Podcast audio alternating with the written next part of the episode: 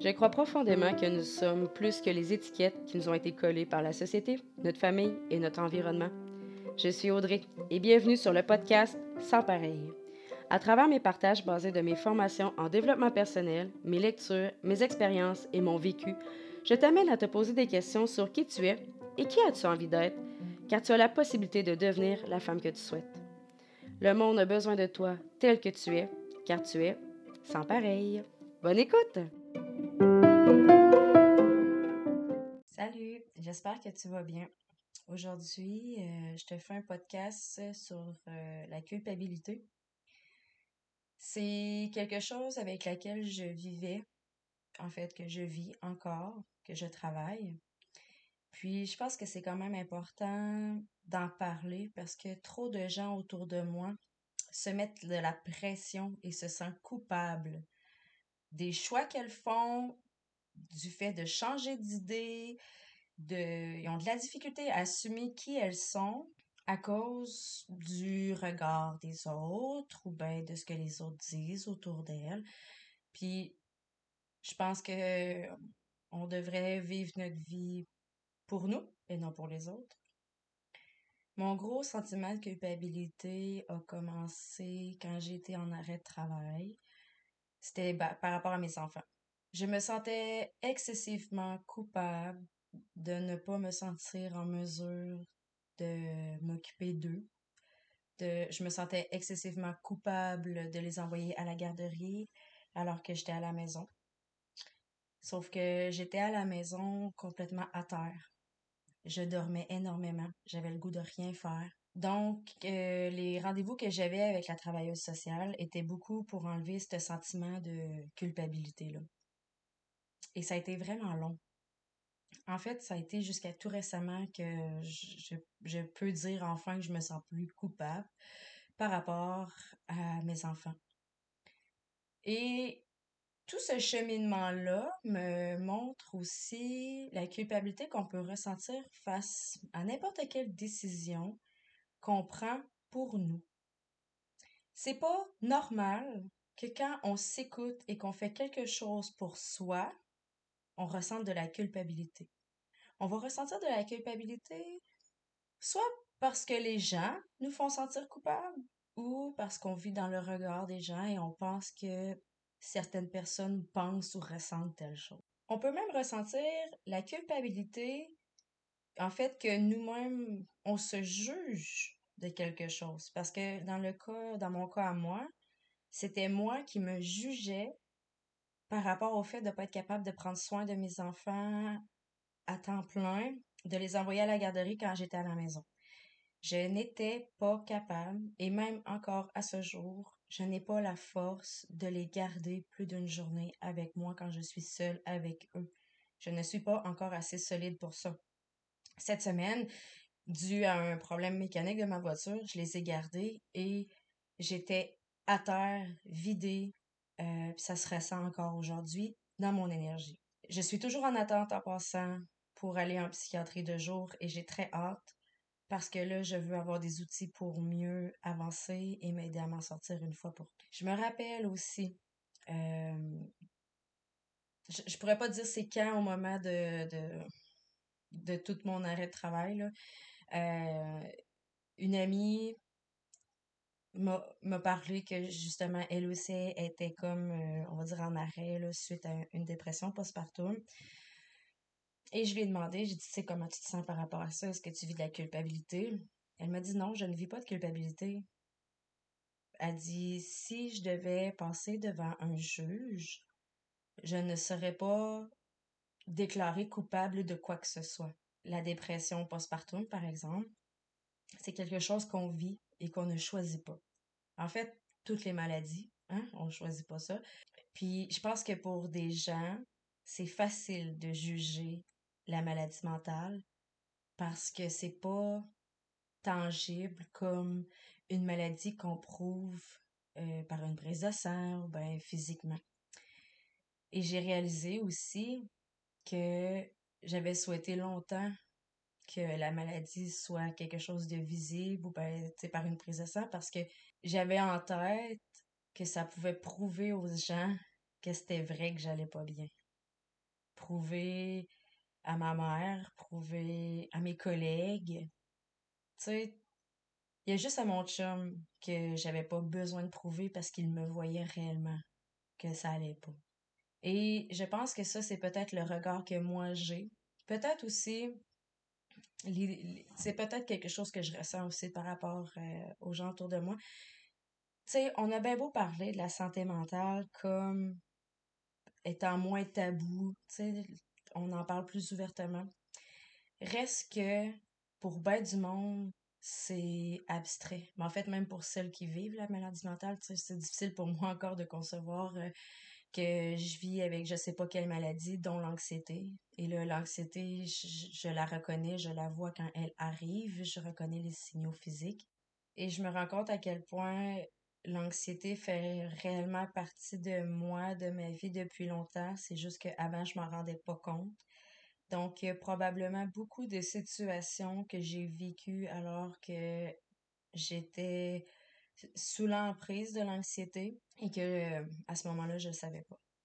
Ceci étant dit, mon cheminement en ce moment, il est très long. J'aurais pas pu m'imaginer euh, être arrêtée aussi longtemps, souffrir aussi longtemps de cette maladie que j'ai, que je sais pas encore qu'est-ce que c'est en fait. Sauf que tout ce cheminement-là m'a amené à réaliser que ma vie m'appartient à moi, que les choix que je fais sont pour moi, pour ma famille, que j'ai le droit de changer d'idée parce que il est écrit où qu'une fois que tu as dit que tu voulais faire quelque chose, t'as pas le droit de changer d'idée. Puis d'arrêter de me sentir coupable pour tout ce que je fais et d'arrêter de me sentir coupable pour qui je suis en fait. Parce que quand on réalise que on est vraiment dans le regard des autres, on n'est pas soi-même.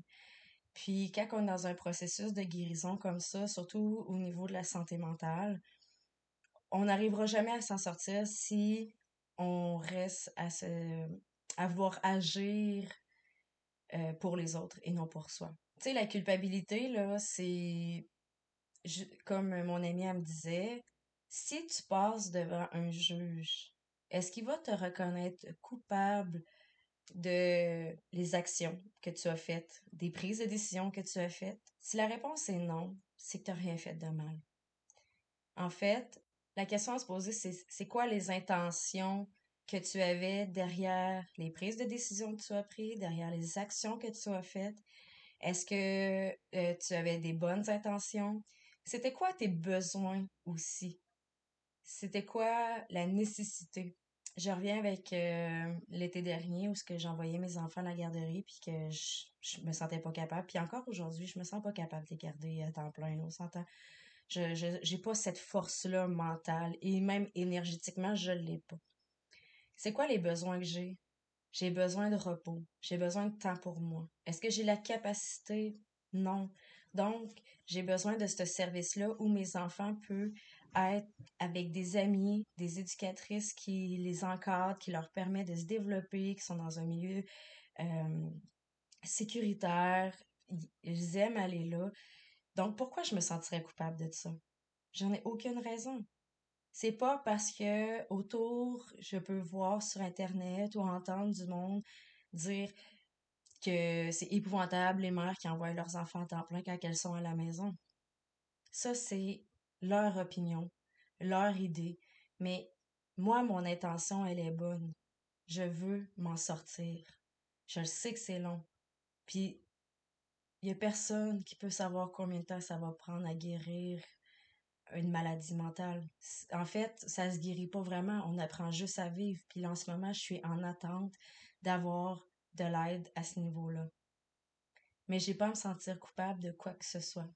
Et toi non plus, si t'as pas à te sentir coupable de quoi que ce soit, si tu décides enfin de te prioriser toi et de faire les choses pour toi. Pourquoi on se sentirait coupable de dire non à quelqu'un? C'est pas normal. C'est pas normal que on, se sente coupable parce que ça nous tente pas d'aller manger au restaurant un samedi soir avec telle personne, même si ça fait longtemps qu'on on s'est pas vu. Ça se peut que ça te le tente pas, puis c'est correct. Vouloir se prioriser et dans le fond, c'est qu'on a tellement vécu longtemps avec le paradigme que de se prioriser puis de penser à soi, c'était égoïste puis que c'était mal envers les autres. Mais ça n'enlève rien aux autres. La personne devant toi qui t'invite au restaurant, ça se peut qu'elle soit déçue. Ça lui appartient, pas à toi. D'être honnête avec la personne, c'est probablement le plus beau cadeau que tu peux te faire à toi et à l'autre personne parce que elle va savoir que tu es sincère. Et c'est pas parce que tu avais dit que tu ferais telle ou telle affaire, puis que tu changes d'idée, tu changes ta trajectoire, tu changes tes opinions, que ça fait de toi de quelqu'un de sans parole. Je sais pas d'où vient l'idée que quand tu prends une décision, tu devrais y tenir mordicus. En fait, je dis, je sais pas d'où ça vient. Ça peut venir de la religion, ça peut venir du passé, parce qu'à une époque, c'était ça. Tu prenais une décision et c'était ça pour toujours. C'est comme, just too bad si tu t'es trompé, puis que finalement, t'aimes pas ça, t'es plus bien, t'as évolué, t'as genre, non, non, regarde, t'as pris une décision, c'était ça, tu changes pas. C'est pas parce que t'as décidé que tu t'en allais faire un cours en coiffeur que tu vas être réellement coiffeur. Si tu veux, tu peux changer 15 fois d'idée avant de trouver le métier qui t'allume vraiment. C'est correct, t'as le droit. C'est pas parce que les autres autour de toi pensent autrement que ça fait que c'est mal pour toi. T'as pas à te sentir coupable de quoi que ce soit en sachant que tes intentions derrière ces changements-là sont bonnes, sont bonnes pour toi. Sérieusement, vivre avec la culpabilité, c'est comme traîner un gros bloc de béton. Et ça, c'est une image que ma travailleuse sociale me, faisait faire, dans le fond. À chaque fois que je me sentais coupable, elle me disait, imagine que tu traînes, tu sais, les gros blocs de béton gris, là, qui, servent à, à, tenir, exemple, les, euh, les, les carpotes, pas les carpotes, là, mais les, euh, par le dire, euh, les abris tempo. Bon. Fait que là, à chaque fois que tu te sens coupable, c'est comme si tu traînes ça avec toi. C'est lourd, c'est pesant, là. C'est bien difficile d'avancer puis de prendre le temps de guérir ou prendre toi ou de profiter de la vie quand tu traînes toute cette culpabilité-là. Alors, ce qu'elle m'avait fait faire comme exercice, c'est de vraiment visualiser, d'imaginer que je dépose le bloc de béton, que je mets ma culpabilité dans ce bloc-là et que je continue ma route. Ça m'a aidé beaucoup. Et aussi, ce qui m'avait aidé, c'est qu'elle m'avait parlé des intentions, bien entendu. Puis, si tu m'écoutes et que toi aussi, présentement, tu es dans une euh, période où la santé mentale, ça va pas bien, que tu sois en dépression, en anxiété, en attente d'un diagnostic, ou bien que tu saches que tu as un diagnostic puis que tu es dans une période un peu plus difficile, elle m'avait dit, si exemple que tu es aux soins intensifs parce que tu as eu un grave accident, est-ce que tu te sentirais coupable d'envoyer tes enfants à la garderie? J'avais répondu, ben non. Je sais que je serais pas capable physiquement de m'en occuper. Ben dis-le, présentement, tu es aux soins intensifs pour ta tête. C'est juste que c'est difficile à visualiser de cette manière-là parce que dans le fond, on est à la maison, on, on vit notre quotidien comme on le vivait. Mais tu sais, dans le meilleur des mondes, là, pour vraiment m'aider à guérir, été de m'exiler toute seule ou ben avec mon chum, avoir, avoir des soins, de, de faire une coupure un certain temps avec mes enfants, de pas être chez moi, de pas avoir mes tâches ménagères. Tu elle, elle est là, ma blessure, moi. C'est au niveau neurologique. C'est impensable de que... En fait, c'est impensable c'est pas quelque chose que j'aurais vraiment aimé faire. Dire je coupe les ponts avec mes enfants un certain temps, je ne suis plus dans ma maison avec mes, avec mes choses, tout ça. Parce que ça reste qu'on on a un attachement. Mais la guérison peut être plus longue à ce niveau-là parce qu'au final, c'est la source de stress, moi, est beaucoup liée aussi avec mon rôle de mère. oui, j'ai coupé le travail, donc, euh, quand c'est un burn-out, une dépression liée au travail, on va dire que c'est plus facile de remonter la pente, de couper les liens avec le travail. Après ça, ben, tu te reposes, tu remontes la pente. Mais quand le bobo vient aussi d'ailleurs, ben, il y a une partie que oui, c'est guéri, on va dire, là, mais une autre partie que c'est comme à retravailler un petit peu à tous les jours. Et euh, je sais pas en fait si tu me suis sur les réseaux sociaux un peu. Euh, puis c'est mon dernier épisode, je l'ai enregistré, j'étais à l'hôtel avec mon chum. Le dimanche, quand je suis revenue de l'hôtel, mes enfants s'étaient ennuyés. Il était tannant. Ah, qu'il était tannant. Et j'ai pleuré. J'ai pleuré pendant je ne sais pas combien de temps parce que j'étais à terre. J'arrivais d'une fin de semaine vraiment euh, idyllique avec mon chum où on était dans notre bulle, ça a été silencieux, on a fait du Netflix, on a fait du spa, puis c'était tranquille. Et je pensais vraiment me ressourcer, mais c'était pas assez. Ces deux jours-là n'étaient pas suffisants pour vraiment me ressourcer. Donc, tu sais, ça a bien beau faire sept mois que je t'ai arrêté de travailler, je suis pas encore apte à garder mes enfants plus qu'une journée quand je suis toute seule avec eux parce que sinon je suis à terre. Donc, je peux même pas m'imaginer en ce moment dire je recommence à travailler. Je fais juste penser que je suis pas chez nous pendant une journée puis j'ai vraiment mal au cœur puis je commence à mal filer, tu sais. Mais je me sens pas coupable de quoi que ce soit parce que je sais que mes intentions sont bonnes. Toutes les personnes à qui je parle de de mes intentions. En fait, je veux dire, je cache rien à personne. Je, suis comme un livre ouvert. J'ai pas de. Je considère pas que j'ai de tabou à quoi que ce soit. Donc, je sais très bien que si, pour X raison, je devais passer devant un juge, je ne serais pas reconnue coupable de changer d'idée, de changer de direction, changer de trajectoire. Parce que présentement, je suis dans un tourbillon, je suis dans un chaos dans ma vie, dans ma tête. Et de transformation. Puis tu sais quoi, j'ai envie de te dire que même quand que t'es pas dans un chaos puis que ça va bien, t'as quand même le droit de changer d'idée puis de changer ta trajectoire parce qu'à un moment donné, on est dans une on évolue. La seule chose de constant dans la vie, c'est le changement. Donc, on peut-tu se permettre ce changement-là et arrêter de se sentir coupable pour ça?